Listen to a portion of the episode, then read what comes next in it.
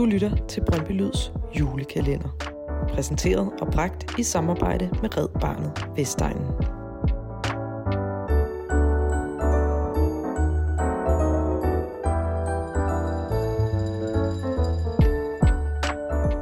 Frivillighed, fællesskab, samarbejde og den der helt særlige Brøndbyånd, der hersker på Vestegnen.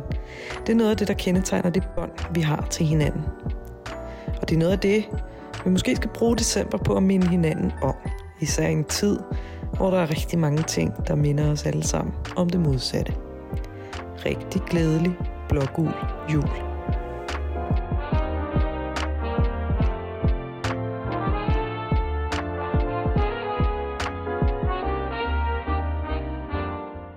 Hej, jeg hedder Benny Pedersen. Jeg har været frivillig i øh, 12-13 år i Brøndbyerne IF. Øh, det er i pigeafdelingen og i kvindeafdelingen, og PT, der er jeg kampafvikler, når vores kvindehold de spiller på hjemmebane. Jeg startede med at hjælpe i øh, pige ungdom i, øh, i tidernes morgen, og det kom så egentlig af, at øh, hende, der var afdelingsleder dengang, hun havde svært ved at nå alt det, hun gerne ville. Øh, også i forhold til, at der var en masse fokus på rekruttering om at få flere piger til at spille fodbold. Øh, og da jeg stod for at opdatere hjemmeside for min øh, datters hold, og så ud til sådan set udefra at have lidt administrative evner, så spurgte hun, om jeg kunne tænke mig at hjælpe hende, og det sagde jeg ja til. Så jeg, så længe jeg ikke skal have noget med det at gøre, der foregår på græsset, så, så er det fint med mig. Det var en uh, verden uh, bestående af en masse øh, idéer om, hvordan man skulle udvikle pigefodbold, hvordan skulle man få flere små piger til at spille fodbold. Og specielt det her med, at øh, når man i Brøndby lidt er kendt for det mere eliteprægede fodbold, øh, det er man selvfølgelig på herresiden, men i endnu højere grad på pigesiden.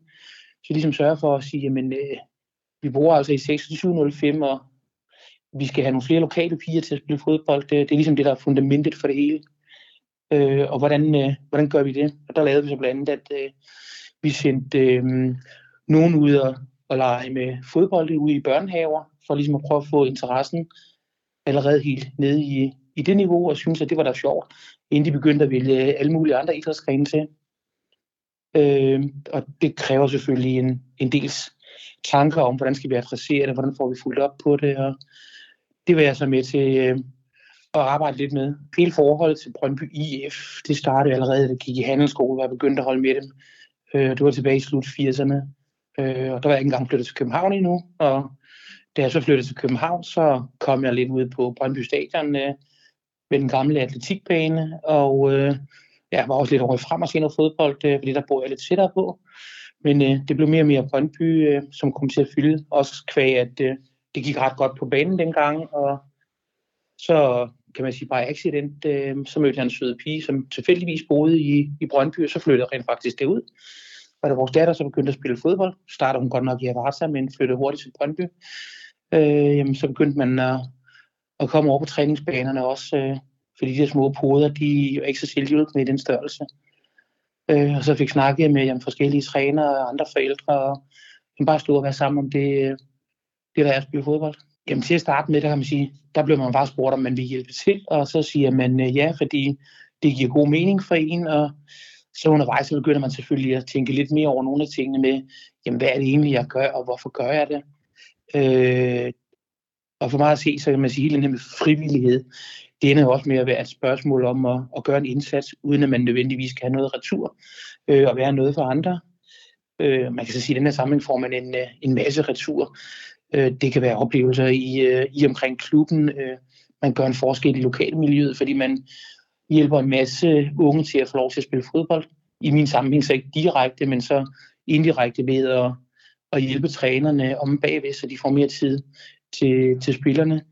Og så kan man sige, undervejs har der selvfølgelig også været noget øh, glæde og noget stolthed over at være en del af den rejse, som, øh, som pige- og kvindefodbolden har været igennem de sidste mange år.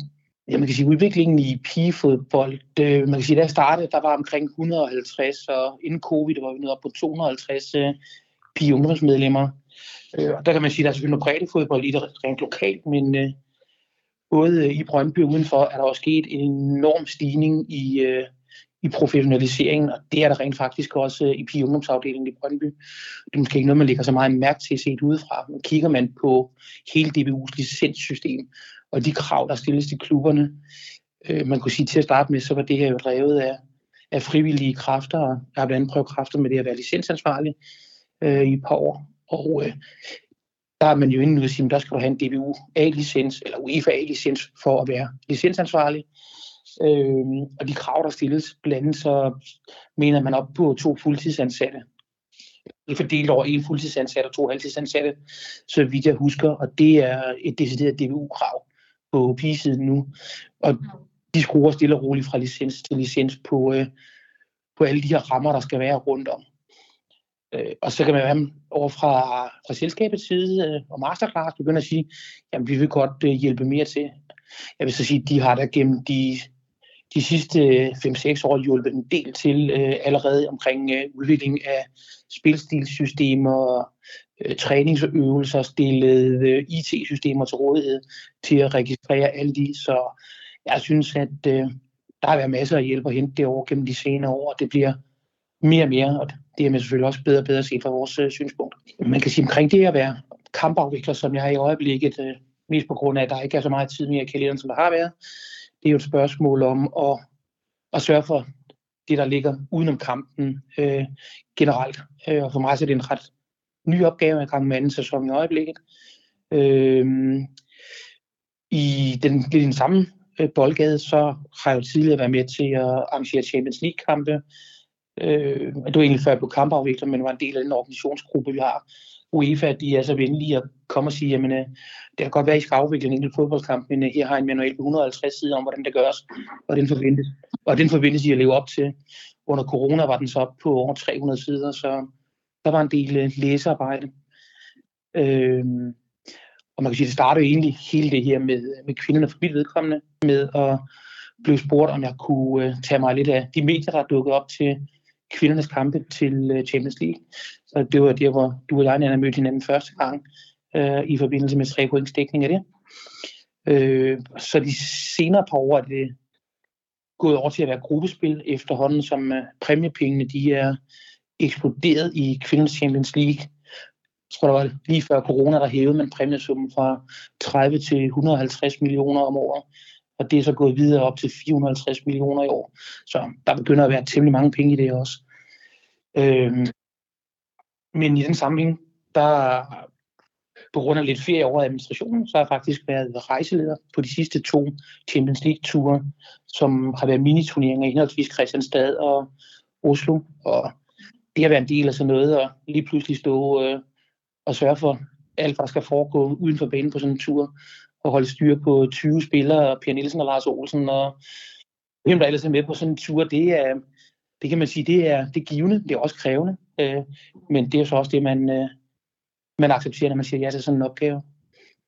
Og der kan man jo sige, en klub, en klub som Brøndby, mod til mange andre klubber, giver, har i den sammenhæng nogle helt andre muligheder, end øh, hvis man var øh, frivillig i en, øh, i en mindre klub. Øh, og der kan man sige netop det her med frivilligheden, hvor man ikke forventer noget retur. Der kan man sige, der kommer så endnu mere retur i den her samling i form af oplevelser. De blandt de her forår havde vi en kamp på bane 2, en, en eller anden hverdags eftermiddag i U19 øh, pigefodbold mellem Island og Ukraine, hvor klubben havde behov for en, der havde kontakten til øh, DBU og UEFA og hjælpe dem med at, at afvikle kampen. Øh, og det er jo sådan igen, jamen, har vi en eller anden, der har struktur nok til det, ved hvor tingene er, ved hvordan tingene fungerer, og ikke går i panik, når der bliver stillet en masse spørgsmål, og har været med til sådan noget øh, UEFA-baseret tidligere. Øh, så det fik jeg også lov til at prøve kræfter med.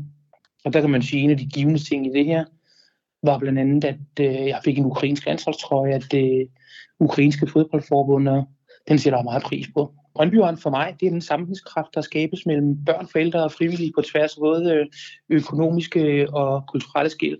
Det kan man sige, det er den samfundsrolle, som folkeskolen tidligere har haft, og som måske ikke helt har længere.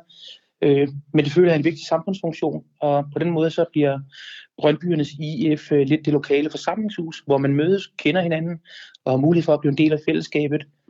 Man kan sige, at det er jo eliten, der har gjort os kendte, men det er breddefodbolden, der er den eliten, der binder det hele sammen, og det synes jeg egentlig indkapsler Brøndby meget godt for mig.